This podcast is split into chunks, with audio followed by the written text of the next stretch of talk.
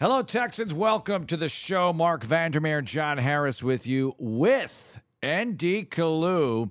We're going to chop it up with ND. That's a new show we're calling Chopping It Up with ND Kalu. How's it going, ND? I like that. It- We'll make some salads and talk football. Yes. Chop it up. Some salads. Yeah, it's That's funny you people came up with salads. I was thinking like chopping wood, but yeah, salad sounds. I'm hungry right now. Oh. Sorry. Oh, salad sounds good. You didn't eat yet. No, oh my didn't gosh. eat yet. It's dinner time. Well, ND, we have a lot to cover, so let's get right to it. First of all, you are a former teammate of Andre Johnson. What's your reaction to Dre getting into Canton? Thankful, appreciative. I was uh, hooping and hollering when, when I heard that it was official in my house, and it just goes to show what type of guy Andre Johnson truly is. And, and I said this. Uh, I, I said it before. I'll say it again. If he didn't get in, I was going to start to have second thoughts on the Hall of Fame and the mm. legitimacy of the Hall of Fame because I've been lucky enough, blessed enough to play with Hall of Famers.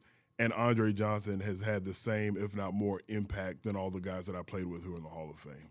Wow. ND, along those lines, when you play with a guy like Andre, that is obviously incredible on the football field, but you mentioned it. He's such a great dude too. I'm sure at some point you've played with players that won All Pro honors, Pro Bowls, maybe went to the Hall of Fame. Eh, maybe not the greatest guys. They were teammates, so you lived with it, whatever.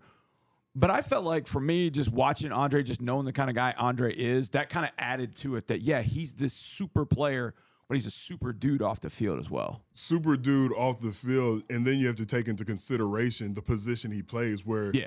those guys are typically divas. Yes, like totally. those are the turds of the NFL when you talk about wide receivers and how they act off the field. Yep. And he's completely opposite of that. I mean, eh, there there isn't anything you can say that's not deserving in a positive way with Andre, but he's he's one of the very few great wide receivers who is just so humble, so uh, down to earth. He did not have those diva like qualities. Yeah. All right, so offensive guys, defensive guys. But how does a great player on either side of the ball influence players on the other side of the ball? So, a great offensive player in your locker room, and you've been with some great ones.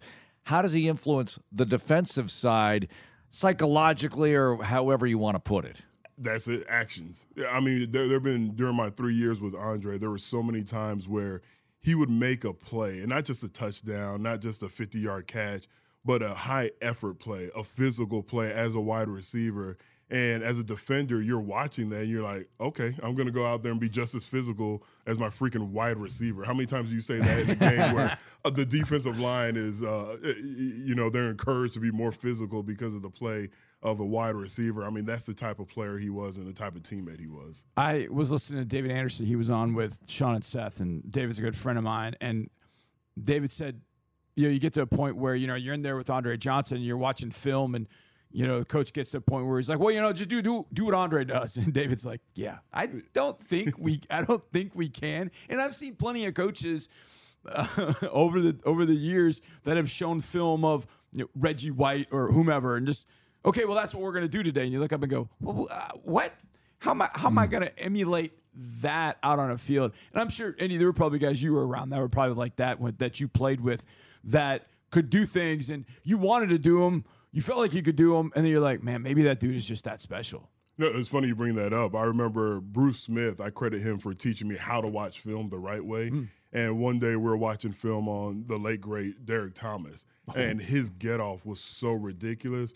Bruce was just eh, Bruce looked at me and said, "Well, we can't get off like that. So we're just watching it for entertainment purposes because you- you can't emulate that." And this Yeah. is Bruce Smith, you Yeah. know, the uh, arguably the best to ever do it. Uh, if I'm not mistaken, I think he has the most sacks Yep. in the NFL. So yeah, there are some guys, and for a coach to tell David, hey, I love David Anderson, but to tell David Anderson, hey, do, what Andre's doing, eh, that, that, that might go under the bad coaching category. Yeah, exactly. But to hear Bruce say, we can't do that or I can't do that, that shows some self awareness for Well, a guy maybe who's he got. said you can't do that. And he was talking to me now that I'm thinking about it. But I but- can do it. Yeah, but Not you a problem for me. All right, not to delve too much into your past here, but let's shift gears. We'll get back to Andre and the Texans situation. But with the Super Bowl just won by the Kansas City Chiefs, Andy Reid now has three Super Bowl championships. Didn't get any in Philly, but he went to five NFC championship games, went to one Super Bowl. And is Andy different now in your estimation as you observe him? And we can get into the Travis Kelce getting in his ear video. We don't know exactly what it, what was said, but man, was that something. Uh, but what about Andy today versus Andy when you had him, ND? You know, there must be something a little bit different. Maybe he's, uh, first of all, he's great. He, he's a mm. great coach. And I hate that we didn't bring him a Super Bowl championship in Philadelphia. So I still feel like he's the same great coach, and now he's getting his due. But there's something that must be different. And I'm going to say it's in a positive way where he's adapting to today's player because I could not imagine any player bumping him the same way Kelce did on the sideline during the Super Bowl. And because I have so much respect, so much love for a guy like Andy Reid, that really bothered me. Like I, I wanted yeah. to jump through the TV and, and, give Kelce a piece of my mind. Like you don't do mm-hmm. that to Andy Reid. But maybe, and, and I get the sense this is one of those deals where if you're on the outside looking in like myself, they might have that type of relationship because Andy Reid's also the type of coach to give you a forearm shiver, but you know it's out of love. Yep. So maybe he has that relationship with Kelce. Where is that a metaphorical forearm shiver or is that no? Like he'll actually, hey man, get in your rush lane and give you that forearm oh, to wow. the yeah to the bicep, but you know, oh that's Andy being Andy because he's the same guy mm-hmm. who's going to put his arm around you uh, at the end of the game and say, hey, that's the way to turn it up. Yeah, yeah, you know who found that uh, that little interaction to be, um, in her words, creepy, or well, my wife texted me and said, "By the way, Travis Kelce's a creep." And I was like, "What creep?" Yeah, and I thought, okay, the whole you know Taylor Swift thing. That's where I thought this was going. yeah. And she goes, "Did you see him run into the coach?" And I just mm, went. Mm. "Of course, you know I've been a coach, so you know." Um, I, I understand her thought. She goes, that just shouldn't happen. And I tried to explain it kind of the same way. And you're like, yeah, maybe they've got the relationship. And it also felt like, you know, a parent. We've all been parents in a situation where your kid does something, you're out in public, you're like, I can't deal with this right now. We'll deal with this later. Let's right, just keep right. going. We'll deal with this later. And then behind closed doors, then okay. Don't you ever. Right, exactly. Yeah. And maybe that's what happened. I'm but, glad you brought that up because credit Andy Reid for being a great coach. Right. Because if he would have reacted the way I think he could have and should have reacted, mm-hmm. then the whole story would have been about that incident. The rest of the team might have uh, lost focus. But for him not to say anything at that time, it, it, just goes to show his awareness and understanding what it means to be a great coach. Andy, tying the two coaches together from the Super Bowl, when you were in Philadelphia, and obviously you had good teams. You went to uh, championship games for I don't know how many years in a row it ended up being, but you're in championship games over and over and over again. You finally get to a Super Bowl, but can't get the, the championship. Is there burden that the players feel because they want it so badly for Andy Reid? Did you guys kind of sense that? And I asked that because now you got San Francisco sitting there. Everybody knows Kyle Shanahan's been to three Super Bowls. He's gone in overtime into two of them. Do they start pressing and does it become more difficult? Do they carry a burden? Because they can't get a championship for Kyle Shanahan. Did you guys sense that in Philadelphia when y'all were going through that? Yeah, at the time when you're in it, you you definitely feel it, the extra pressure. But at the time, it's not like let's win this for Andy. Right. It's more we want a Super Bowl. Like sure. we, we've yeah. come this far. Oh, we're so close. We love the coaching staff, so there wasn't that much. Uh, despite what everyone believes with the TO situation, there wasn't that much drama in the locker room. Right. So at the time, it was more we just we want it selfishly right. for ourselves. Sure. But as I've stepped away and started living life away from football, I was I, I would think to myself, man, I wish we got one for Andy, but now he's sitting on three. Yeah, so exactly. Yeah. you know, he's okay now. Well, I heard was it Mad Dog Russo rating his best coaches and he didn't put Gibbs in the category of Andy Reid, and I thought, all right, uh, now wow. it's on now. Wow. I could go on all day because to me, Joe Gibbs, yeah. you win three Super Bowls with three different quarterbacks and different teams. I know free agency hadn't come in to the flow yet that much. So he had some of the same hogs, the guys, the offensive linemen throughout those three Super Bowls. But to win three Super Bowls with three different quarterbacks, when the 49ers are in the heyday of their dynasty run, when the Cowboys are on the rise and really making a lot of noise, when the Giants have won two and you win three, to me, you're one of the best coaches ever. And he didn't include him. And I think it's recency bias because I think Reid is an excellent coach. There's no doubt. And I always thought he was really good in Philly, but now he's just taken it to another level. And he joined the Chiefs in 2013 and immediately started to get dividends paid there with Alex Smith when he got him. And the thing took off, obviously, to another level with Patrick Mahomes. So uh, there's a lot of places. he won it with a backup quarterback too, if I'm not mistaken. Doug Williams was a backup. Yeah. the, Yeah. the To year they won it. So yeah, and that- Mark Rypien is not going to make anybody's best quarterbacks of all time list. No, you have right? to give Gibbs his due. Yeah, I mean, none of those guys. I think Williams is probably the best quarterback he ever had, as it turned out. Joe Theismann was a really good quarterback, but I could talk about this stuff for hours. You know, and Parcells winning it with uh, Hostetler once, and then you look at the rest of the coaches who have won two or more. But Reid certainly has a place in the Absolutely. upper echelon. There's no doubt about that. Okay, you got to go win one game. One game. The grandest Super Bowl of them all. You got to win one game. What coach and coaching staff are you taking? That's a good one. I, strong. I might take Gibbs. I might take Gibbs. If I can go any era right now, I might trust him the most. Now, a lot of people might say Belichick, but Mm-hmm. we could have a Belichick debate all day. I don't know if it's going to be Andy Reid. Uh, I don't think it is for me. I'm I think in one game aloud situation, here. I'd take Belichick. In a one game One situation, game situation. I'm taking I'll- Belichick I'll because I feel like he's going to find a way to win whatever game develops out of what we're seeing. 97, he'll win it. 38, 37, he'll win it. I'm taking Belichick. I would trust him to stop the opponent, put it that way. Well, that's to true. slow down the opponent, I would certainly stop him, unless Eli Manning's playing for the opponent. Maybe because I'm biased because I read his book and I really appreciate uh, the genius behind his thoughts. I'm thinking Bill Walsh. Yeah, that's a good one. y- You know, the, the the father of the West Coast. All you just wonder what adjustments he's gonna make. Now you can say because he had success, and I can't believe I'm forgetting the Cincinnati quarterback's name that he coached. But Ken Anderson, when he was with it, the. Bengals, That's yeah. Because I was gonna say, well, obviously the thought is, well, he had Joe Montana. Can't be that hard. Right. But he had some success with some lesser known. Good, good When he- pull, when he Mike. was the Uh, OC Mark, there- with uh, Anderson. Yeah, and- and then he coached against him in the Super Bowl, Joe Montana versus Anderson.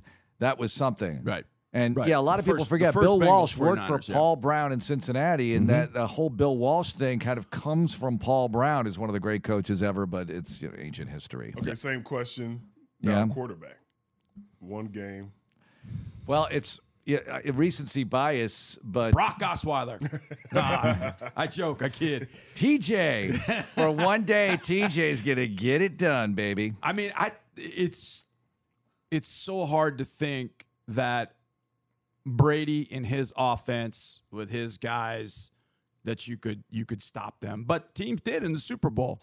Um, I mean, Mahomes has been stopped in the Super Bowl by the Buccaneers, and, and those are the first two that come to mind. But they're so I mean, Montana did not lose, but he didn't always get there. You know, you got to give Right. Brady credit for getting there. He only played in 10. So, yeah, only 10 Super Bowl appearances. Well, I, I think it's funny, ND, because a lot there a lot of debate yesterday about, you know, the day after the Super Bowl and is Mahomes now the all-time greatest quarterback, even though he doesn't have as many Super Bowls as Brady because he's so much more talented than Brady, or however they were wording it, they meaning the pundits. To me, you gotta wait. You gotta wait another 10 years, see how many Mahomes gets. My point is if Mahomes retires today, where are you going to rate him? Well, no, no, he's he's not. He's got to play more. Well, he's got to play more. So let let's let him play more and see what he does. I'm not denying that he can take off and continue to go on this tremendous run he's been on.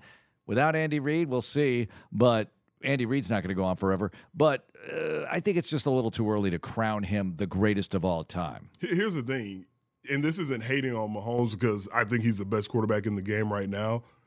But the numbers and the history is going to tell us that he won't reach Tom Brady's status as far as success. Like, like if I'm betting, Yeah. Yeah. as great as he is, this Right. is still the ultimate team sport. I'm not betting that anybody's going to 10 Super Bowls. You, you know, I'm not mm-hmm. betting that anybody's going to win. You know, maybe 15 years from now, God willing, we're still walking this earth. You know, we go back and say, hey, remember when you said Patrick Mahomes isn't going to do it? And he did it. But if you just look at the numbers, the history, the the uh, the the stats, I, I don't think you can say anybody's gonna is gonna catch Tom Brady in our lifetime. I'm that. I'm to answer your question. I'm going Brady. Who'd you go with? To answer your question, Brady. I go Brady. I'd You probably go Brady it. too. Really? Why not? Why not? Interesting. Or You have such Mahomes. sports hate for I mean, Brady. I'll go recency there. Uh, I said to people last week, you know, who do you want in the Super Bowl? I want the 49ers, but I'm never going to pick against the Chiefs. I'm not making that You mistake just- again. Not to this. Not to this degree. after what they did to Buffalo on the road, after what they did to the Ravens on the road, I just felt like they're going to make the plays they need to make at the end of the game to win the game. That's what it is. Yeah. So he has three rings now, Mahomes. Yeah. And how many does Brady have? Seven. Seven. Yeah, only seven. How about the fact I told this I told this to Mark. ND, I've been on the sidelines ten years, so starting in 2014. Ten seasons. Seven have ended with a Super Bowl for Mahomes or Brady. Seven Yeah. of the ten. They've won seven Have- of the last ten. Yeah, they've Wow. won seven of the last ten. Brady and Mahomes. Yeah, and they played each other in one of them. Eight out of ten has been a Brady and or a Mahomes in the game. Only two of the ten have not included one of those two guys. That's, That's crazy. un that's unbelievable. I mean, the era that we grew up, it seemed like every year it was a different team and a different quarterback, and then all of a Really sudden- though, I mean, because you had Montana playing in four and winning four. You had Elway playing in three in the '80s, Yeah. and losing Well- all three. Then he won two in the '90s. Then you had uh, Aikman, the Cowboys. we talked about Washington. Uh, we talked well the Cowboys early '90s. I think we had a lot of bad games. All right, For the a while, Super Bowl used to games, yeah. Yeah. I remember when we had that really good one between the Niners and the Bengals, where Esiason was starting for the Bengals, Right. uh, but Montana leads them downfield, hits John Taylor for the game winner, 87, 88. 88. 88. So that one, yeah, because 87 was Washington. Mm-hmm. But that one was a revelation because it was such a good Super Bowl in an era where we weren't getting great games. Now it feels like we get a great game every year. Absolutely. You know, last year was not as good. It was close, but they were killing the clock at the end, trying to kick a last second field goal and just run it out and, and win it. But it was a it was a high scoring game that just came to a screeching halt in a way. This year's game, low scoring game that really kind of not erupted, but got going momentum wise late with the field goals. And man, oh man. The audience was superb for this Super Bowl, and the Taylor Swift thing just worked wonders wonders for CBS. What were the numbers? 120, 120 million, yeah, 120 million viewers. yeah. How about that? That's. That's a lot of people. I mean that that now that only includes is that domestic or worldwide? I, w- I wonder how many. I, I think it's domestic. I wonder how many tuned in because not only because of Swift, but Taylor tipped the scales to them watching. How many 13 year olds would not be watching necessarily, but they decided, you know, I'm going to check it out because I know she's up there. And, Yeah. and they're seeing all the social media of her being there Right. because her entrance, her arrival went viral and that adds more eyeballs to the eventual game. Oh, I want to see what she's doing at the Super Bowl. They could have had Taylor Cam on a separate network and gotten 10 million viewers. I know she's a powerful figure, but are we putting too much into it as far as viewership? Because when I think of that 13, 14, 15 year old young lady who's Mm-hmm. watching because of Taylor Swift, part of me believes her dad's already watching anyway. So Yeah, but she might be them- watching on another screen. How about oh, this you get one? credit for that? Oh, I yeah, thought it was you- per household. Well, it's you get households, but you also get number of viewers, right? So if, and again, I don't know how they measure all this, but my kid, for instance, my 11 year old, watched the Nickelodeon broadcast in another room. Mm. Well, they'll get credit for that, not our view, but in a house that's measured or monitored by Nielsen. They'll get credit for that screen being on Nickelodeon. So that number is significant to the research to determine how much future Nickelodeon stuff do you want to do because I think it's good for the little kids. And liked it. We, we we talked about this a little bit, and I feel like there were there was some controversy that obviously comes out of every Super Bowl, seemingly, especially if it's close. This one was the whole overtime rules uh, at the end. San Francisco players are like, "No, we didn't really know the rules, etc." People are making kind of a big deal about that. Mm-hmm. How'd you kind of look at the way that and kind of the, the Shanahan taking the ball as opposed to letting Mahomes have it first?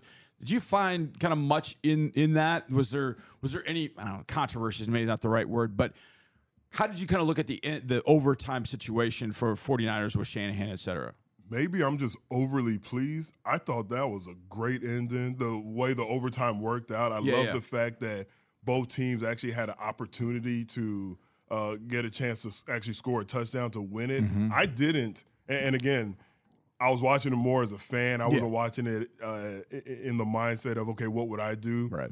But I didn't think anything of it. Like after the coin toss, I mean, I I loved seeing Warner and uh, Patrick Mahomes coming out there for the coin toss, fist bump. Yeah. And uh, I don't know if y'all heard Mahomes saying, "Man, this is a great game." Like I, I got Yeah. into that. I wasn't Yeah. really thinking about the strategy involved because I don't feel like there's any right or wrong answer if you win the toss going into overtime. Like Right. I get the thought of, man, let my defense rest or let my offense Right, rest. right, So I- Right. Right. Or find out what they're going to do first. Ex- Exactly. Let- Let's put the pressure on them to either go for the field goal or go for the touchdown. Then when our offense is out there, we know what we have to do. So Right. yeah, I, I personally didn't think uh, that Shanahan or any of the coaches made a mistake with the decisions in the in the overtime. You, this I, I read somebody's I can't remember who wrote this, but this made the most sense.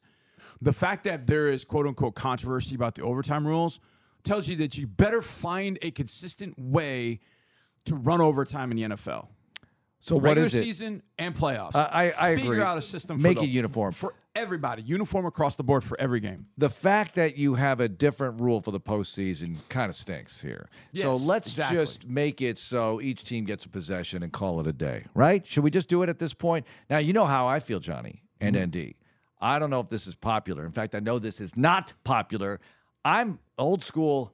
Hey, you played 60 minutes of football. You guys can't settle this. We are going to flip the coin, and it's sudden death. Yeah. Deal with it. Play defense if you lose the coin toss. Oh, but we get, we don't get the ball. You had the ball. Wait, you had 60 minutes of possibly having the ball, and now you want it again? No, now we're going to flip a coin. I'm this with you. incentivizes teams to win in regulation. Yes. Too many teams play for overtime. Don't play for overtime if you're scared of overtime. Win in regulation.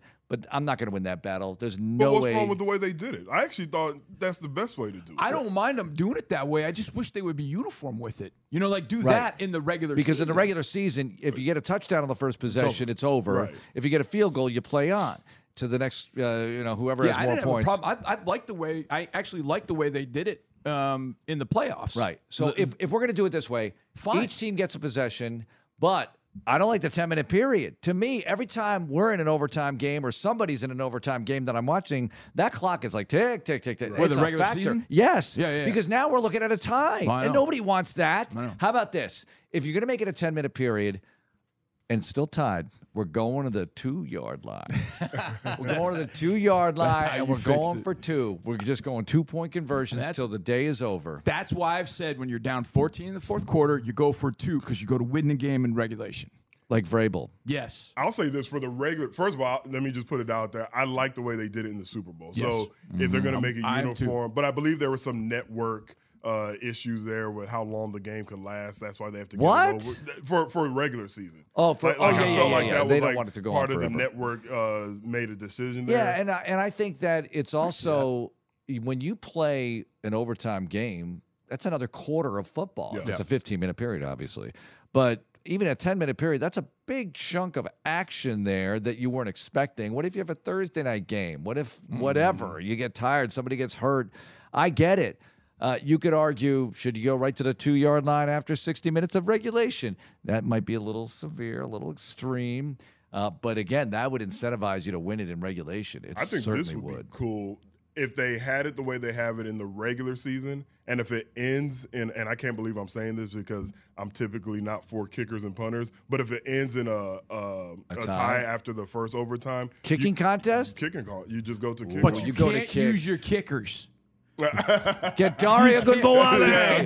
you can't use your kickers. You have to go to a position player to kick. It's All right. similar to That soccer. would be, I, I, yes. would be, yeah, like penalty kicks would be it'd be awesome. Except no kickers. All right, Kickers coming up on the unofficially named Chop It Up with ND show, we will chop it up about the Houston Texans off-season possibilities and plans. Coming up, it's Texans Radio. And we continue with the program. Mark Vandermeer, John Harris, and ND Kalu in studio with us. So let's talk. We talked about a bunch about the Super Bowl, about Andre Johnson going to Canton. I can't wait.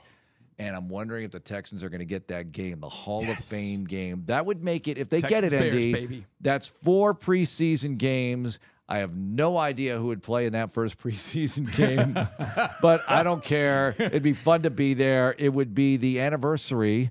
What is it? 23 years later from the Texan, well, 22 years, but the 22 23rd years, yeah. Mm-hmm. season of Texans football, 22 years before the Texans played in the Hall of Fame game in 2002 against the New York Giants. First game action of any kind that the franchise experienced. But what would it be like to be in that game? Now, we wouldn't get to broadcast it. I know you're the color commentator on Texans TV for the preseason, but that's going to be a national game, so we won't get that game. I'm already making my trip when you, know, when you're sorry. bringing this up. Sorry. Oh man. Um, we'll bring you anyway. Yeah. We got to watch Dre get in. exactly. That that that would be obviously the game won't be that exciting, but just the uh, pageantry surrounding that game, the NFL has to do that to have the first Houston Texan ever going into the Hall of Fame. You have to put the Texans in the Hall of Fame game. Yeah, I think so too. I, I tweeted out and said, "Let's do it." Bears, Texans. Bears had three representatives. Uh, Mongo got in, and then uh, Devin, Devin Hester, Hester, and Julius Peppers yep. got in. So they get three of the seven. They got to be there. It's a short drive. I'm what I'm curious about. The more people that I've heard speak about it, heard write about it, whatever the case might be, it feels like there's going to be contingency from Houston going up there that is going to be massive. Yes. That is going to be massive, and that is going to be really, really cool. And I mean, I hope they don't lose that verve down the road when hopefully CJ goes into the Hall of Fame. You know, 25 years from now or whatever it's going to be. But for the first one, I mean, Yeah. Well, and then just Watt, Watt will bring like- a crowd too. yeah, absolutely. Yeah. And those are going to be the first two Then that it's going to be in. a while. It- probably. Then we're going to wait a little bit. probably, yeah. I mean, although, although you know, it's funny because this was going around last week as well. Would Hop get in if Hop has a Mm. couple of extra good seasons? Extra meaning beyond this. so can I tell you what he told me? What did he tell you? He's got five years planned. He Five says he's got years. five years left in his career. Well, he told look- me that point blank. He's like, man, I got to play five more years. I, was like, I'm not going to Okay. doubt him. no, I'm not either. I just wish he was playing somewhere else. Yeah, I know. like either here or not in the division. Yeah. Not in the AFC. Like, go to the NFC. Well, I was going to say NFC North, but then we'd play them again this year. I, I would love to see him get in, and I think the Texans could celebrate that as well at the time. Mm-hmm. And I think that when I look at Andre Johnson and DeAndre Hopkins, what always fascinated me was that one passed the baton to the other. They're both awesome, but they're so different in their play style. Mm-hmm. It's like art. The way Andre Johnson plays versus DeAndre Hopkins. It doesn't even look like it's the same position. Oh, that guy's a wide receiver and that guy's something else. I don't know. Hopkins is just Mr. Spider Man, sideline catch extraordinaire. The way he moves his body, everything. Versus Andre Johnson, robo receiver. Uh, there's just a lot to compare there, but I love it that they're both so good in the history of this franchise. With Andre, I've always said, picture a linebacker playing wide receiver, but being one of the best to ever do it with his physicality, his strength, his size. Uh, but you're absolutely right. Such different styles, but the production is through the roof. Yeah. When a guy gets into the Hall of Fame, ND, when a teammate of yours has got into the Hall of Fame, what's that like for the guys that played with them? Maybe not for a year, you know, guys maybe that have been together. You know, what's what's it kind of like for a player to see, you know, his teammate, his good friend go into the Hall of Fame? I mean, is that I was just listening to David Anderson talk about that the other day, and he I could tell he was kind of going through that moment of this is like one of the coolest things, and yet it's sort of surreal. This guy that I know this well, he's my great friend. He's going in the Hall of Fame. What's that like for a player to kind of see his guy or his teammate going to Hall of Fame? I mean, it's special, especially when the guy is as special off the field as Andre. You Yeah, know, yeah. like we talked about Yeah, in the first segment, because I've known some guys that have gone into the Hall of Fame. I played with them. I was like, oh, yeah, okay, cool, good Right. for him. Right. But with Andre, and also the unknown, because there's still that thought like, ah, they might might not give it to him, even though he's deserving. Right. So it made it that much more special. Like I played with another great person off the field and great player, Brian Dawkins. Yeah, but yeah. you just knew. You, you know, you yeah. knew in five Yeah. years he's going to the Hall of Fame. So you, you were already celebrating it when he announced his retirement. Andre, in my opinion, should have gone in right away, but because they didn't, then you hear these rumors. Oh, he didn't have ten touchdowns in the Right. season. You know all this stupid uh, looking at the stats and not looking at the film. So you're just like, okay, I hope they don't screw him over. So, it, you know what I'm saying? It's a little bit different feeling. If. I didn't play with JJ Watt, which I did because just another great player, but you're not gonna. I don't think anybody's gonna be high fiving when JJ uh, gets that knock on the door because it's expected. Right, right, right. Like JJ's Yeah. probably gonna have the door open. Like, oh yeah, I was, ex- I was expecting you guys. I, I have some finger food for y'all. So What took you so long? yeah, I, I remember it was uh, I can't remember I think it was maybe Peter King who wrote the article, But the year that Peyton Manning was going in, so I guess that was 2020 or so, and they whoever was in the room writing the article, whoever it was, timed, and this, this is a time where it was unlimited amount of time that you had to present. I guess now John said the other night to us they only had five minutes to present. This is unlimited. So he wrote down all the different times of all the players that were being uh, presented. Some, I think TO was like 25 minutes or something like that. Bob Kravitz from Indianapolis stood up and said, I'm here to represent Peyton Manning of the Indianapolis Colts and the Denver Broncos. And he sat down. That's it was like 45 seconds. awesome. And that was That was it. Yeah. It's like, Hall of yeah, you Fame. know, he's going in. It's, you know, well, let's move on. We got time to spend on others. And that was kind of what he said afterwards. He's like, we have so much time to talk about other guys. We know Peyton's getting in. Let's just let's just go. I, it- I died laughing when I saw that. I was like, 45 seconds. You know he's going in. To your point, you know he's going in. There's nothing to argue about, nothing to discuss. Let's move on to I wanted to ask the general about Antonio Gates. I couldn't believe he didn't get in. I thought he's a first ballot guy. When you look at him in receptions for tight ends Mm-hmm.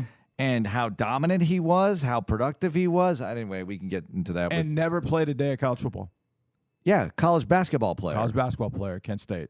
Those are the guys that always, not so much frustrate me, ND, but they didn't play like I'm. I'm going through my, you know, doing my my draft database, and I'm looking through bios and things, and I'm seeing guys that.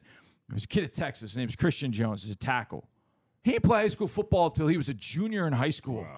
And now this dude is like one of the best tackles in the country. He plays at the University of Texas. He gets a scholarship, and I'm like, man, I was doing all I could to play every single sport. This guy didn't play football till his junior year. Those people absolutely not frustrate me, but I'm I'm like amazed.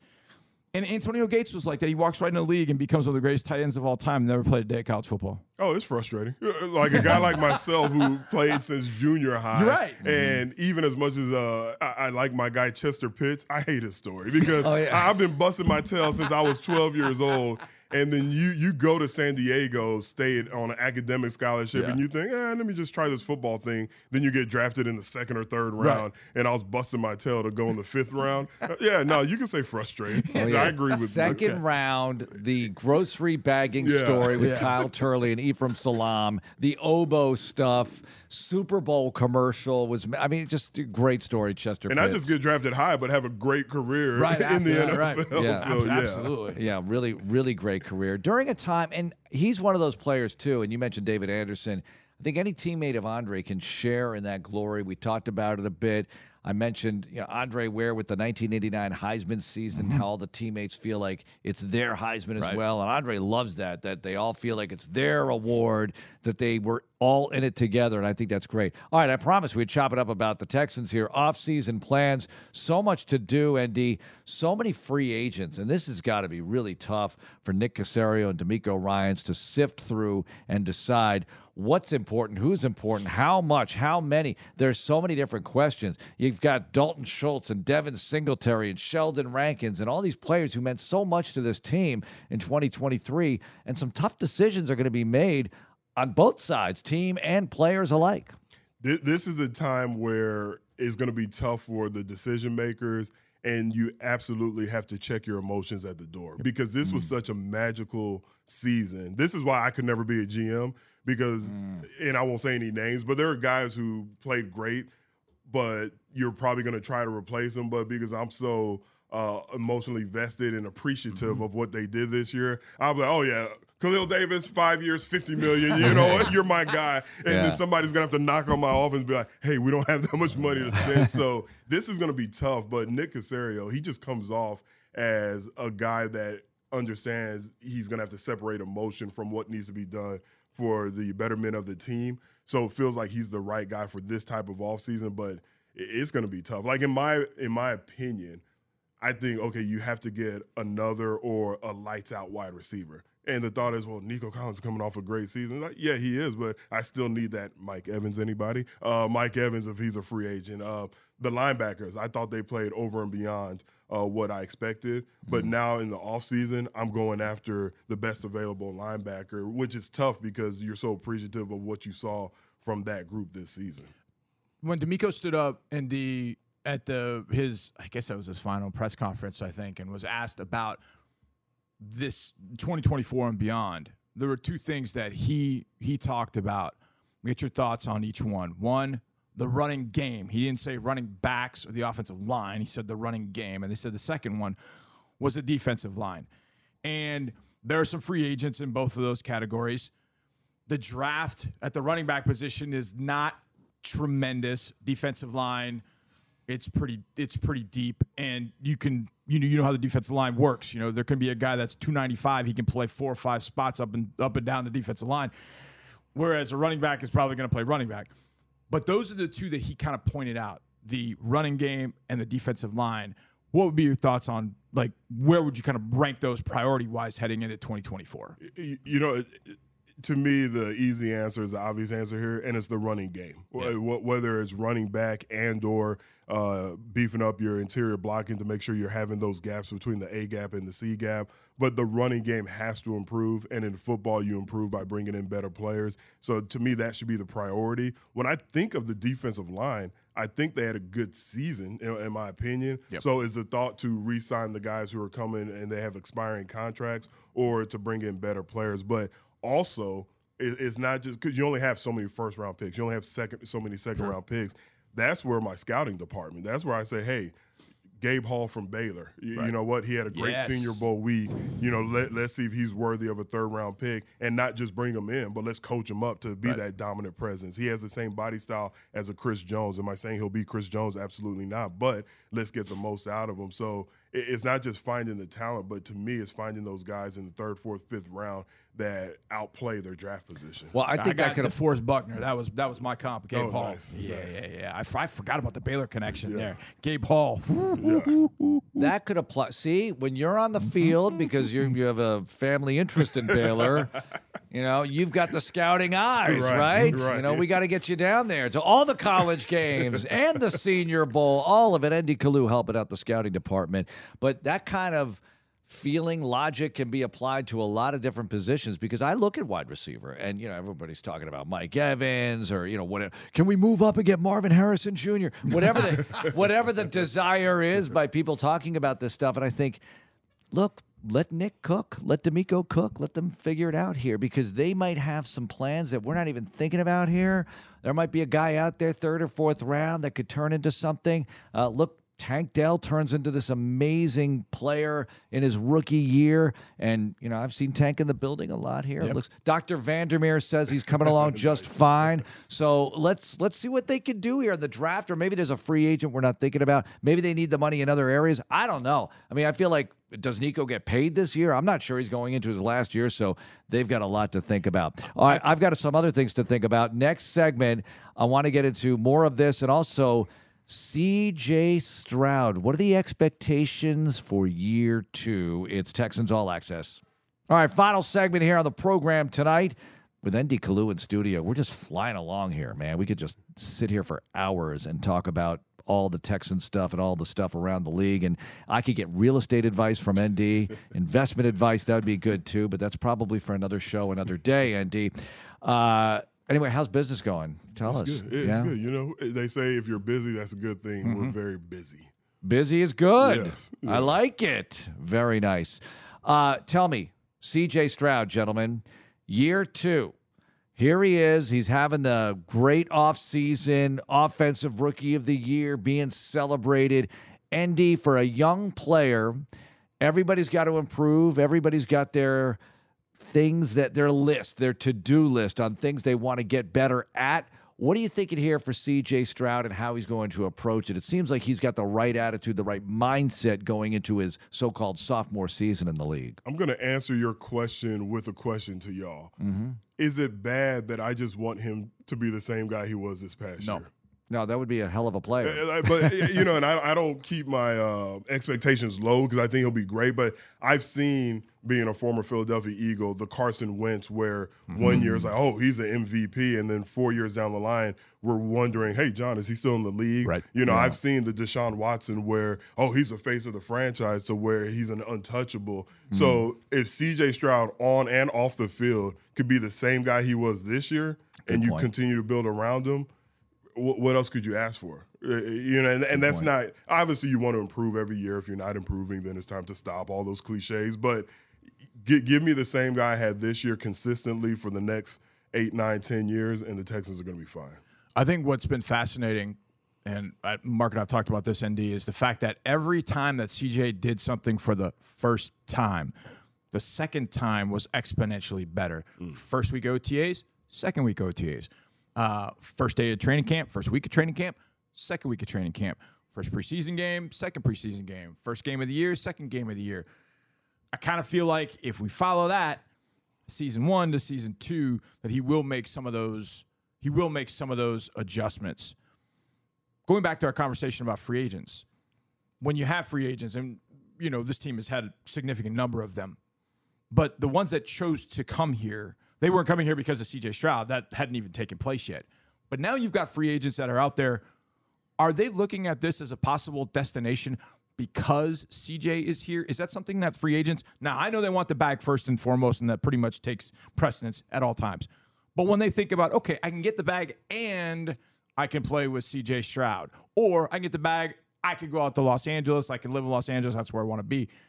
Does that matter for free agents? Would CJ Stroud, does CJ Stroud kind of move the meter for a Mike Evans potentially, or a wide receiver that's looking to leave, looking for a new contract? Does that matter to not even wide receivers, defensive linemen? Does it matter to them knowing he's here? I got a chance to win. One hundred percent, especially because you acknowledge about getting the bag, about getting paid, Right. Because that's first and foremost, whether we like it or not. But the thought of whether you're a defensive lineman, offensive lineman, wide receiver, the thought of oh, that's the leader of the team. Uh, You know, I get the money and I'm playing with this CJ Stroud. I'm playing for DeMeco Ryans. I have a chance. Like like now the Houston Texans in just one year, you could convince yourself as a free agent that you're going somewhere that has a chance to be a contender. Where this year, guy, let's be real. Uh, I mean, guys were coming here to prove themselves and hopefully get longer Right. contracts somewhere Exactly. else. Exactly. Now you're coming thinking. I, I, I can be the piece that this team's missing to truly be a contender. And it's not just Stroud, obviously, that did that. It's everything, right? And playing for DeMeco Ryans and the culture and all that means something, right? playing for DeMeco, the culture that he's setting, the uh, respect that he has around the league, the from the ownership. I mean, you got the freaking owner throwing up the H with Bun B, and you know, like that's fun. Like if Yeah. I'm a young player and I'm seeing the owner of the the Houston Texans is a guy that's uh, embracing the culture of this generation of the youngsters, then that's also somebody I wouldn't mind playing for. So all the way from the top, if if I was a free agent right now and I had my pick, I'm definitely looking at Houston and thinking it's going to be tough for another organization to pull me away if the money's the same to pull me away from the Texans. Because if the money is the same, then you don't have to worry about state income tax. Absolutely. Well, well, let me ask, yeah, that because you're a businessman and you're well aware of that. How much awareness is there of that kind of thing? Florida, Texas, states, what Nevada too, maybe, but there's no NFL team. Well, actually, there is Wait, an NFL team now. I boy, I just keep forgetting. it's, keep- it's hard. Well, I just think of Vegas. They did a great job with the Super Bowl. At least it seemed that way. I haven't heard any like nefarious. So did Indianapolis. Yeah, mm, yeah. Don't why you got to bring up Indianapolis, Vegas, same thing. Indianapolis, the Vegas of the Midwest. Right, same Indianapolis thing. is the Vegas of Indiana. I mean, that's about as close as you're going to get. Yeah. Anyway, what about the no state income tax aspect of luring free agents, ND? How attractive? I- It's attractive, but it also depends on who you're talking to, and you you know you have some guys, some players who are all about branding themselves. So Los Angeles, New York may Yeah. be more desirable, and they're not thinking about the taxes. And, and let's be real: if you're making a million, well, look, today's day and age, let me be a little more realistic. If you're million. making five, ten million a year. Yeah. As a youngster, you're not really thinking about the taxes because you're going to live the same lifestyle. I'm not saying that's smart, but that's just the reality of mm, it. It's a big And- deal. no, it, it is. And then you have some guys that I know some current players. They would just love to live in LA and be able to afford mm-hmm. LA. John and I were talking off mic Yeah. about mm-hmm. how crazy the real estate is in LA Yeah. and how unaffordable it is. But if you could afford it, like that's mm-hmm. intriguing to some players. Sure. I'm not even a party guy, but if I had the chance to live in LA for four or five years, making five, six, seven million dollars, I'm not thinking about the taxes. I'm just gonna quote unquote save everything else. So great question, but I just feel like it's the individual player. I don't know Laremy Tunsil, but from everything I've heard and read, he's a sharp business mind. He's negotiating his own deals. He Mm-hmm. doesn't have an agent. He's probably someone who's thinking about that. Yeah. But then if you have a guy like uh, Odell Beckham, you, you Mm-hmm. know, someone who really wants to be in the spotlight, you know, he's probably going to put a New York, a LA over uh, the Houston Texans. Okay. He Well, did end up in Cleveland, there goes but it the, didn't go so well. yeah. Yeah. Yeah, maybe he learned his lesson. He learned his lesson from there. He's gonna go to. He went straight to L.A. after that. So Could do a whole uh, show on him, really. Yeah. Oh God, yes. We'll do shows on the schedule. All right, shows shows we're going to do this off season. Schedule shows because I, I I could talk about this schedule primetime forever. games. We how many primetime games? Oh, did you see my article at HoustonTexans.com? I predicted the primetime games. oh, you know who I told said- me this? Who? I was on in Buffalo with, uh, with Sal, my buddy Sal. The Oh, Father report. He, Sal Pacho. He asked me about these. Yeah, I read with Mark wrote about primetime games. He's like, "Do you think that Texans Bills is going to be a primetime game?" And I said, "I think there's a good Oh, chance." Is that what I said? I don't know what you said. I know what I said. I can't even remember what I said. No, I said three plus a flex later on. Yeah. We'll get a flex. And we're going to get a Thursday night. We're going to get all three. We're going to get a Thursday night, a Monday night, and a Sunday night. And I'm thinking Sunday night in Dallas. I know everybody predicts Thanksgiving. Guess what? Everybody who goes to Dallas every year predicts Thanksgiving because they kind of want Thanksgiving or Yes. something, right? yeah. That would be awesome, though, to be up there for Thanksgiving. I got to admit, because we could fly back and still have turkey that Okay. night and celebrate a victory over those guys. So while we're at it, Yeah. Sean put out a poll mm-hmm. and he put options. What would you rather have? Thanksgiving against Dallas, London against the Vikings, London against the Jags, and I can't remember there was a fourth one. I can't remember that. But if you had to take any of those three, which one would you take? ND. First of all, I hate London games. Okay. I- well, that's easy. So, That's but, easy. but I Easy. think Texans Cowboys on Thanksgiving. Yeah, would be I, I got to go with that. I huge. I loved going to London. We talked about this. Yeah. I didn't like the idea That's of it beforehand. gru- that's a grueling it's, trip. it's it's a grueling really a grinder. So I I'd much rather let's go to Dallas and play the Cowboys yeah, on yeah. Thanksgiving. Well, before right. I sound like the ugly American, real quick, the reason I say that I have a lot of family from London, Yeah. and you know a lot of Nigerians end up going to London, Mm-hmm, and I asked them like, "Oh, are y'all excited about the NFL games that come?" And they're like, "We don't know." like they were, just, they just kind of shrugged, Yeah. and I was like, "You." Even though you played in the league, no. yes. All right. Thanks a lot for being here, ND. All right, that's it for the show. Tomorrow night, plenty to talk about. Draft Wednesdays get going, among other things. McLean on Thursday, Andre Johnson on the show this week. Let's rock. Have a great night. And don't forget, up next, it's Patrick, it's Sean, it's fun. Your evening entertainment awaits. Go Texans.